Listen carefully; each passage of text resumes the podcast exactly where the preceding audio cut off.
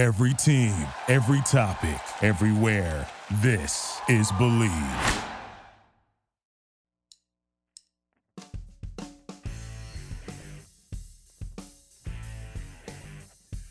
And welcome to another edition of After Hours with Defo and Luby. Jeff DeForrest, Mike Luby Lubitz with you. And uh, we would normally uh, engage immediately in Luby's fetching and moaning and crying about the local sports catastrophe that took place last night on Black Monday with both the uh, Panthers going down and the Miami Heat uh, looking like uh, absolute, as they say in French, garbage in their game against the Boston Celtics. But uh, very, very pleased to uh, welcome to the show uh, one of, uh, I'm sure, your favorites and uh, our favorites. Uh, been in so many different things, so many film credits. Uh, it uh, is, you know, just an extensive and impressive list.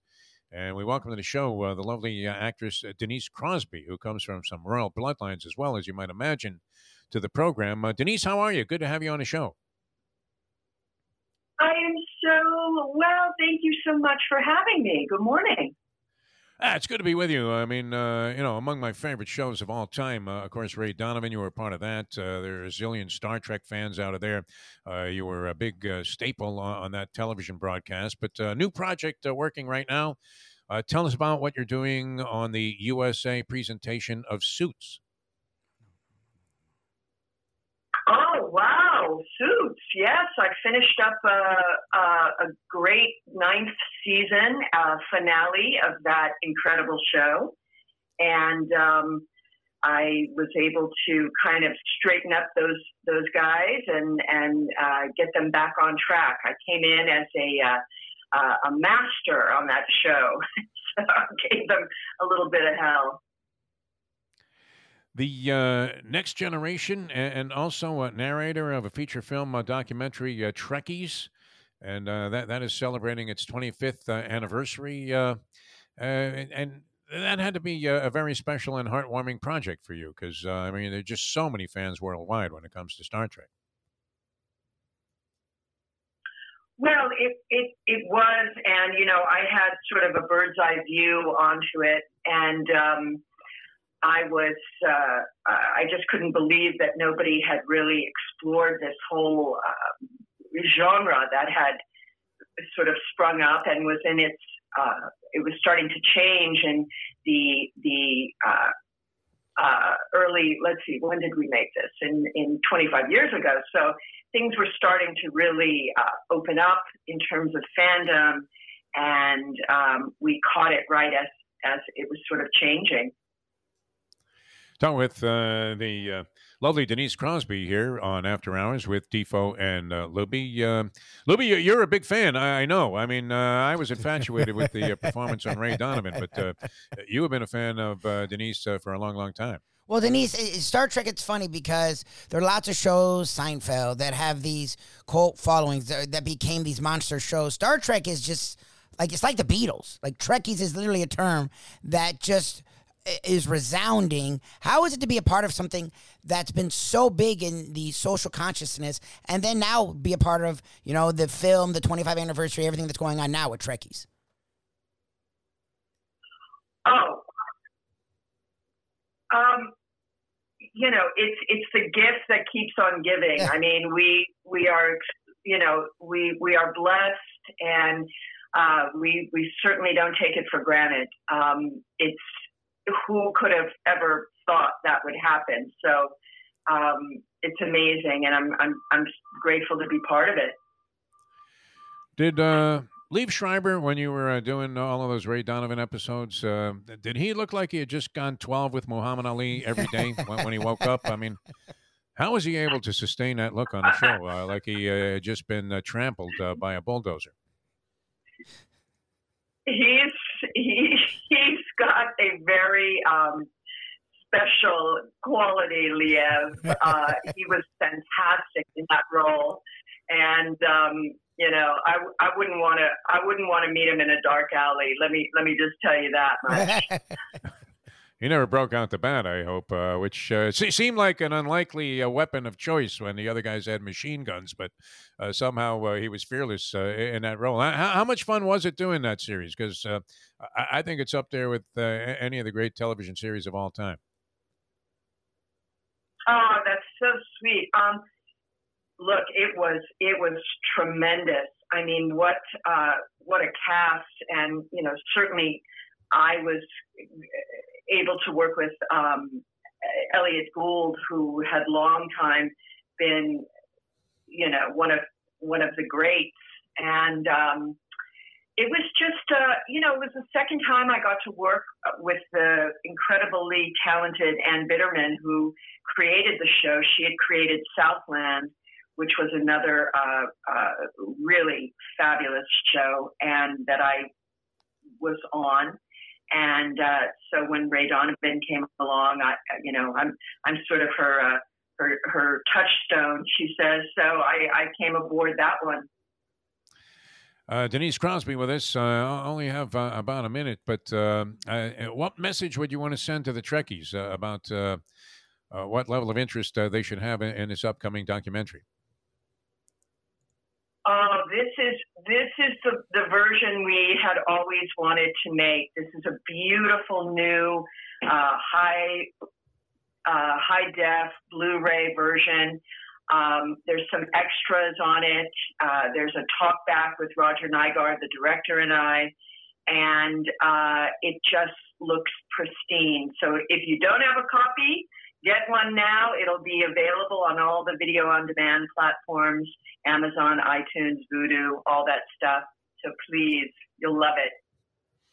Just one uh, point of curiosity, real quick, if you don't mind. Uh, did you ever accompany your grandfather, Bing Crosby, on any of those uh, shoots for the American Sportsman when you were a kid? no, but my son uh, was recently up at Pebble Beach doing uh, uh, playing golf. So you know, it's come full circle. There you go. nice, nice. all right. Thanks so much for your thanks, time. Uh, congratulations on all your uh, brilliant success uh, in the acting game. And, uh, you know, this uh, documentary figures to be special and have great meaning to all of the Trekkie fans out there. Uh, it was a pleasure having you on the show. Thanks so much for joining us. It is pleasure is all mine, you guys. Thank you so much. Thanks, Denise. Appreciate All right. Thanks a lot. Denise Crosby ladies and gentlemen. You sort of sandbagged me at the uh, beginning there, Libby, yeah, with the uh, sure. information because uh, I thought she was on to promote this uh, suits thing, uh, which uh, you had emphasized in your message to me, and turned out to be something else, which is always a bad deterrent when allocated seven minutes by a very strict and demanding public relations firm, which we didn't want to piss off by uh, you know uh, going way over the time there. Although a lot of people would do that to us. Yes. And uh, we we would miss out on guests that we had a short window of time with. But uh, no, very. Uh, I, I, I can't believe it. Right? Uh, she was. I think Deb was a character. Ray Donovan. Ray Donovan. And yeah. was on a series for like four or five years. Ray Donovan and working with Elliott Gould. They, they had amazing acting throughout oh, no, the whole time. But it did look like. I mean, how, how does Liev Schreiber uh, end up. I mean, he, he always looked like he had been out, uh, you know, uh, and uh, you know, almost in like James Conner the Gambler type fashion, you know, just out for you know some purpose uh, to directly, uh, you know, take his life into his own hands. There, incredible. He always looks like he just came from a fight. Like even when he did scenes that weren't about fighting, his wife was dying of cancer. He's yeah in this, you know, weird world. He still looked like he just came from a fight. Always, like it's hundred percent. All right, you're ready to uh, get to your bitching and moaning about uh, what went on in the local sports scene last night here in South Florida? We, I, I, we didn't do it this morning, so at some point I'm waiting for us to talk a little bit about the Heat. Even though I, I guess when you play that way, there's really not much to say. What an embarrassment! I mean, that was, and, and, oh, I, I don't know that it's inexplicable because it's kind of been how the series has gone so far. Yes. I mean, the Celtics uh, were competitive for a half in game number one and actually had an eight point lead, and then absolutely were decimated in one of the ugliest quarters of Celtic basketball ever.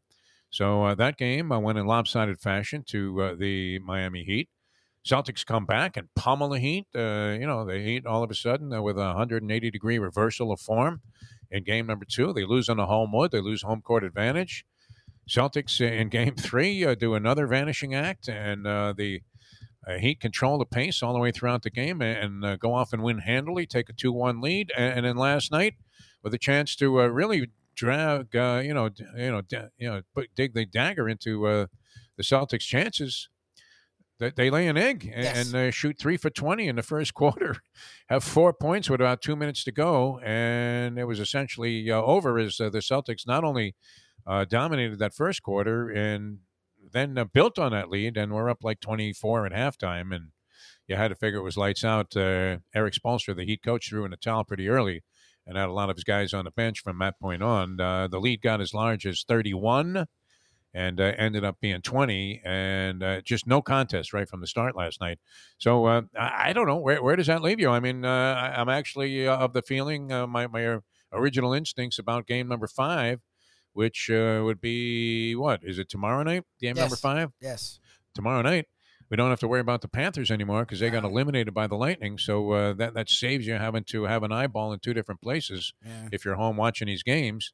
But um, I, I, don't know. I, I, for some reason expect the Heat to just turn right back around and beat the Celtics.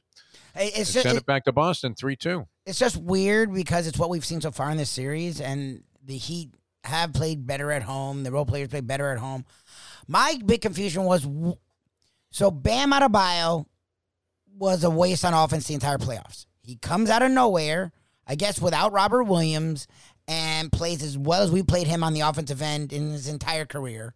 To then, because Robert Williams comes back, goes back to not like I, I how good is Robert Williams defensively? Is he Hakeem? Like I know Robert Williams is a good defensive component for the Celtics, but for him to be this big of a force to make Bam go from 10 to 31 to 9. Like, I don't understand. Like, Bam Adebayo was so needed last night. Jimmy Butler's knee is definitely bothering him. Whatever he wants to say, he's a warrior. Good for him. His knee's bothering him. Bam ate up the, the Celtics in game three. Like, I don't understand what happened last night. You didn't have Herro. I presume Herro will be back for the next game. They'll play better at home in game five. Herro hasn't been a big factor, though, exactly. in, in any of the games. I'm, I'm hoping we finally see a Herro in game five. Maybe yeah. we won't. I don't know. I, I, I just I don't understand this team. It's a bunch of veterans. Like you understand what a three-one lead is compared to two-two. Like if you can go up three-one, that's a commanding. The the Warriors. You gonna, would think if you lost that game, maybe you would fade late, as opposed to uh, just getting bludgeoned early. Uh, you, you would have to expect that Boston was going to come out uh, and uh, you know attempt to be uh, uh, razor sharp and and and get an edge, but they were pretty much handed to it you know, the Celtics were handed that lead uh, as if they were, uh, you know, picking hors d'oeuvres off a platter at a bar mitzvah. Uh, I don't know that they were playing all that great. I mean, no. they weren't horrible, uh, but uh, you know, it wasn't like they were brilliant. There were plenty of opportunities for the Heat to get themselves into the game. I, you know, it, it's mystifying, and it will always remain so. I, I understand it's the way the game is played now and the way it's structured, and it's weird for an old school guy like me to be, uh, you know, complaining about the just over infatuation went with the three point shot in, uh, NBA basketball, where it's just every possession you have a team that that's already dug itself into a hole and they're still jacking up threes that they've been missing at an incredible ratio, an incredibly lame ratio, and. Uh, I, I, don't get it. I, I don't know why uh, coaches don't immediately, uh, you know, uh, call a timeout, intervene there, and say, "Hey, Remember this? Uh, th- this is a phrase that used to actually apply. Let's work the ball. Yes, a little bit. Yes, like I watched. I, I, it's so funny. You've always made fun of me for being an old man in a young man's body, but I sit there. You are watching, an old man, an old Jewish cranky man in a young man's body. It's great. And I guess that's what happens because I watch these games and I'm like, another three, another. Like, come on, guys! Like, go to the you're basket. 0 for seven from three point range. what, what? I mean, just keep uh, chucking them up there because you figure you're due. I don't get it. Like, well, why why not try something? I mean, uh, you know, uh, mix it up a little bit. To throw a couple of passes, get the ball on the inside, maybe crash the boards a little bit. Uh, you know, just mix it up a little bit. I, I don't know why. Uh, it's just it's persistent throughout the league, and it's the way the game is being played right now. And, and you know, I, I, understand that the three point shot you only have to hit thirty three percent of them to be the equivalent of fifty percent shooter uh, from two point range, but uh, you don't see even 33% of these shots being made. You're seeing horrendous totals by the losing team on three point attempts. Because they just jack up anything. And it, that's what made the Heat, to me, great this year was that they're not the Rockets. Like, they're, they, yes, they were number one in three point shots made or something like that in the regular season, but they didn't live and die by it. They have a bunch of guys that can go to the basket and get easy scores. That's that first quarter was the antithesis of everything they'd done all year long. Like, let's just jack up threes and really not use any of the shot clock and not work the ball. Let's just, eh. It was like, okay, like what are you very, doing? Very mystifying the uh, Jekyll and Hyde nature of this series because uh, you know it, has been it's one team dominant on every other ball game so far. Uh, leading you to the conclusion that it'll reverse once again, and you'll have the uh, percentages all in a Heat favor because uh, it's like an 80% shot that if you win game five, Yeah. and especially if you're the home team of Yeah. the series that's tied at 2 2, uh, 80 plus percent of the time, the team that wins game five wins the series. So uh, we'll see if the Heat are up to the uh, occasion. Uh, they certainly weren't up to anything last night except no good. And was uh, that was the case. An embarrassment, though, on the ice, Luby. I know we all became hockey experts over the last couple of weeks, a- a- and it's a lot of fun. I mean, it's entertaining when your team is engaged in the postseason, which was pretty rare for the Florida Panthers team we've been watching for a long time.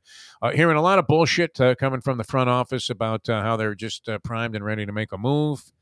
Uh, it certainly appeared to be the case that they had solved uh, a lot of their problems and were in a position to be a really, really strong contender. I mean, they were the second choice to win the Stanley Cup behind the Avalanche. Yes. Uh, now that could have been just uh, the way uh, you know the regular season record uh, reflected uh, their chances, uh, but you would have to think that also included some kind of assessment of realistically what, what their uh, you know makeup and composure was to actually go through and and, how this happened. But I, I don't know that anybody could have anticipated the uh, r- real collapse that. What we saw things uh, start to uh, disintegrate a little bit in the Capital Series, uh, actually right from the start when they played a lackluster game in uh, game number one against the Caps and lost that one. And they were very fortunate to get out of that series. Uh, they won it in six. They could have lost it in six just as easily. Uh, but this uh, effort against the Tampa Bay Lightning, I mean, they were, they were dominated by a team that's won two straight Stanley Cups. I'm not sure that the rationalization is applicable this uh, time, where, where you can say, "Oh, well, uh, you know, eh, say uh, the Lightning go on to win the Stanley Cup, which is possible, uh, highly, you know, possible, with two series left to go." But uh, I, I don't think you can uh, shrug this one off if you're the Panther organization and just say, "Well, you know what, we lost to the team that won the championship." Th- this was this was uh, humiliating. I mean, uh, I guess uh, was the word one of our uh, guests on our morning show uh, used, uh, and, I was surprised because I thought this guy was a friend of the organization and he was going to kind of soft sell it a little bit and say, "Well, you know what, they accomplished a lot. They accomplished shit." I mean, in the end, regular season, as people in the NBA have been declaring forever and decrying forever. Uh, doesn't matter that much when, when it comes to, uh, especially hockey, where they use this Fugazi seeding system and uh, you end up knocking out your good teams in the earlier rounds uh, because they, they don't reseed the teams. And, and the Panthers ended up with, with, once again, a very difficult draw. The two time defending Stanley Cup champion Tampa Bay Lightning, where they acquitted themselves as if uh, they didn't belong in the race in the first place. Well, look, and you followed hockey a lot more than I have. I grew up with an interest in it, and then when the Panthers made their run in the mid '90s, I got really into it, and then they subsequently fell by the wayside, so I stopped being so into it. You've always kept at least a passing interest in hockey, so I put it to you. I I don't know how to equate it with other sports. Like when a team has a great regular season but then falls flat in the playoffs, we slam them.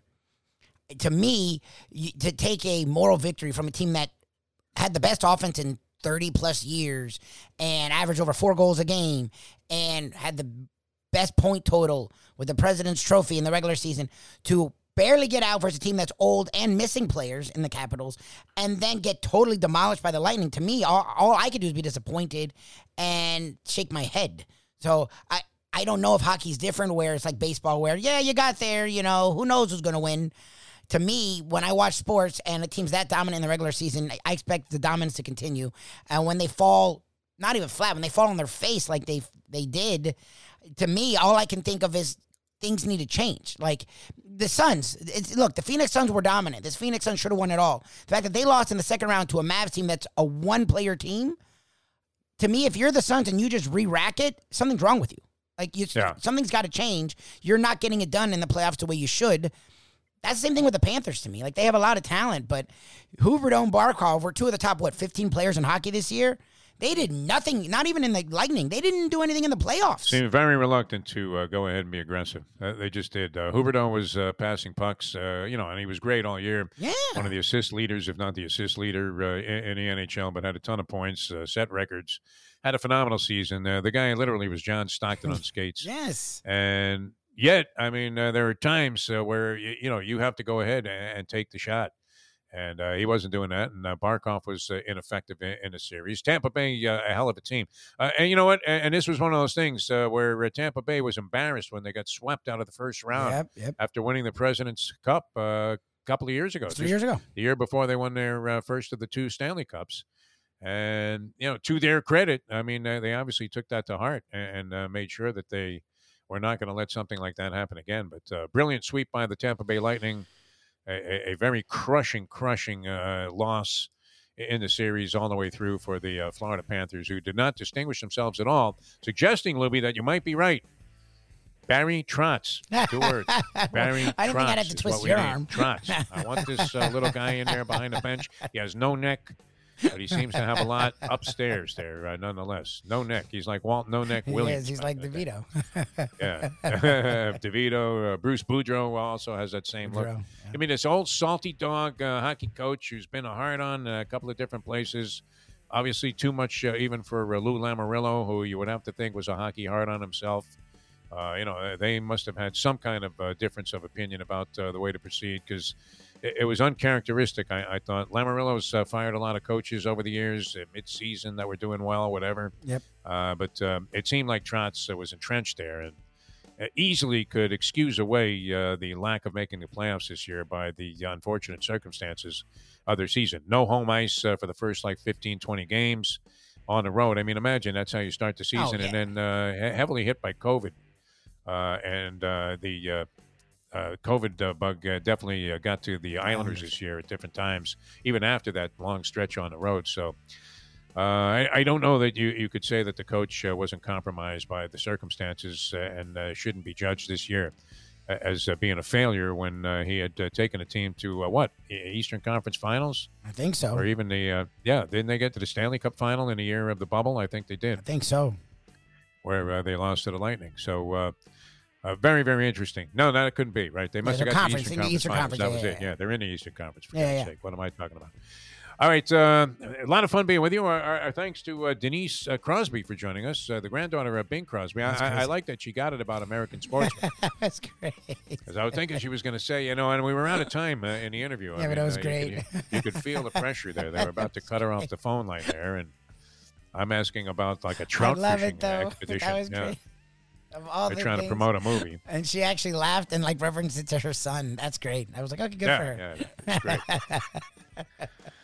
All right, Libby, uh, a lot of fun. You have a great day. Yeah, Uh, we'll do well, it again uh, tomorrow here on the Bleav Network. Uh, we always uh, leave you with a message here, and I think it's a very important one. And it came, it was derived from the great and well known philosopher uh, from the New York Mets, uh, the great Tug McGraw, left handed reliever. And uh, I, I saw Tug McGraw playing with a band. Can you imagine? You would have never thought that uh, he, he was going to, you know, be, uh, I mean, uh, it's his son, right? Is uh, Tim McGraw. I think so. Yeah. Definitely a relation. And, and, and Tug didn't seem to have the same caliber of musical talent as Tim. But he got up there and he sang like a country song. Uh, I was at, you know, you know where it was? It was some kind of party for the Marlins, and it was the time when uh, Wayne Huizinga came over to me and said, uh, "I want to introduce you to somebody. This is John Henry, who just bought the team." And I was at some function, some charity function, and, and uh, Tug McGraw was singing with his band at this thing. That's crazy. It, it, it was out at Weston, uh, and uh, who, who would have known, right? I'm listening, going, Tug McGraw sings. Who, who, who the fuck could have figured that, right? And Tim McGraw, like the biggest uh, country star, yeah, uh, you know, to this day. uh, of a generation. Just incredible. All right, uh, th- that'll do it for us. Uh, you guys have fun. But we do quote Tug McGraw at the end of every show, and uh, it is not coming from any other direction. This is not Joel Osteen or any of the uh, uh, TV evangelists. Uh, we, we just we defer to Tug and say, people, no matter what you're doing in life, you got to believe.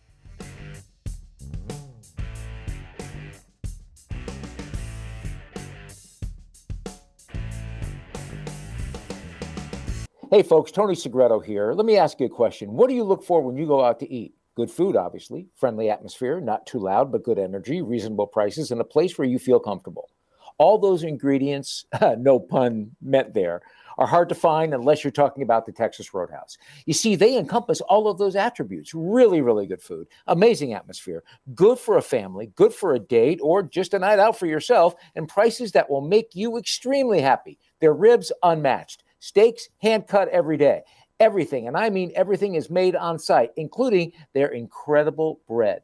It's the one day, folks, that you can forget about low carb diets. Trust me when I tell you, Texas Roadhouse, your restaurant, your destination when you say, Where should we go and eat tonight? Play the ponies in style at Champions, the outstanding simulcasting room at beautiful Hialeah Park. Yes, the grand old lady of thoroughbred racing has never been more vibrant, and you can wager on the races from the top tracks around the country while enjoying a cocktail at the Brass Rail Bar or any of the fine food served throughout the facility. If poker is your game, you're covered in style, and you can play all your favorite Vegas style games, including blackjack, craps, and roulette, in Hialeah Park's sizzling hot casino. Get a player's card when you walk through the door for all kinds of generous amenities, including our favorite, free play when you come out to the ultimate casino and entertainment destination, Hialeah Park. Thank you for listening to Bleav. You can show support to your host by subscribing to the show and giving us a five star rating on your preferred platform.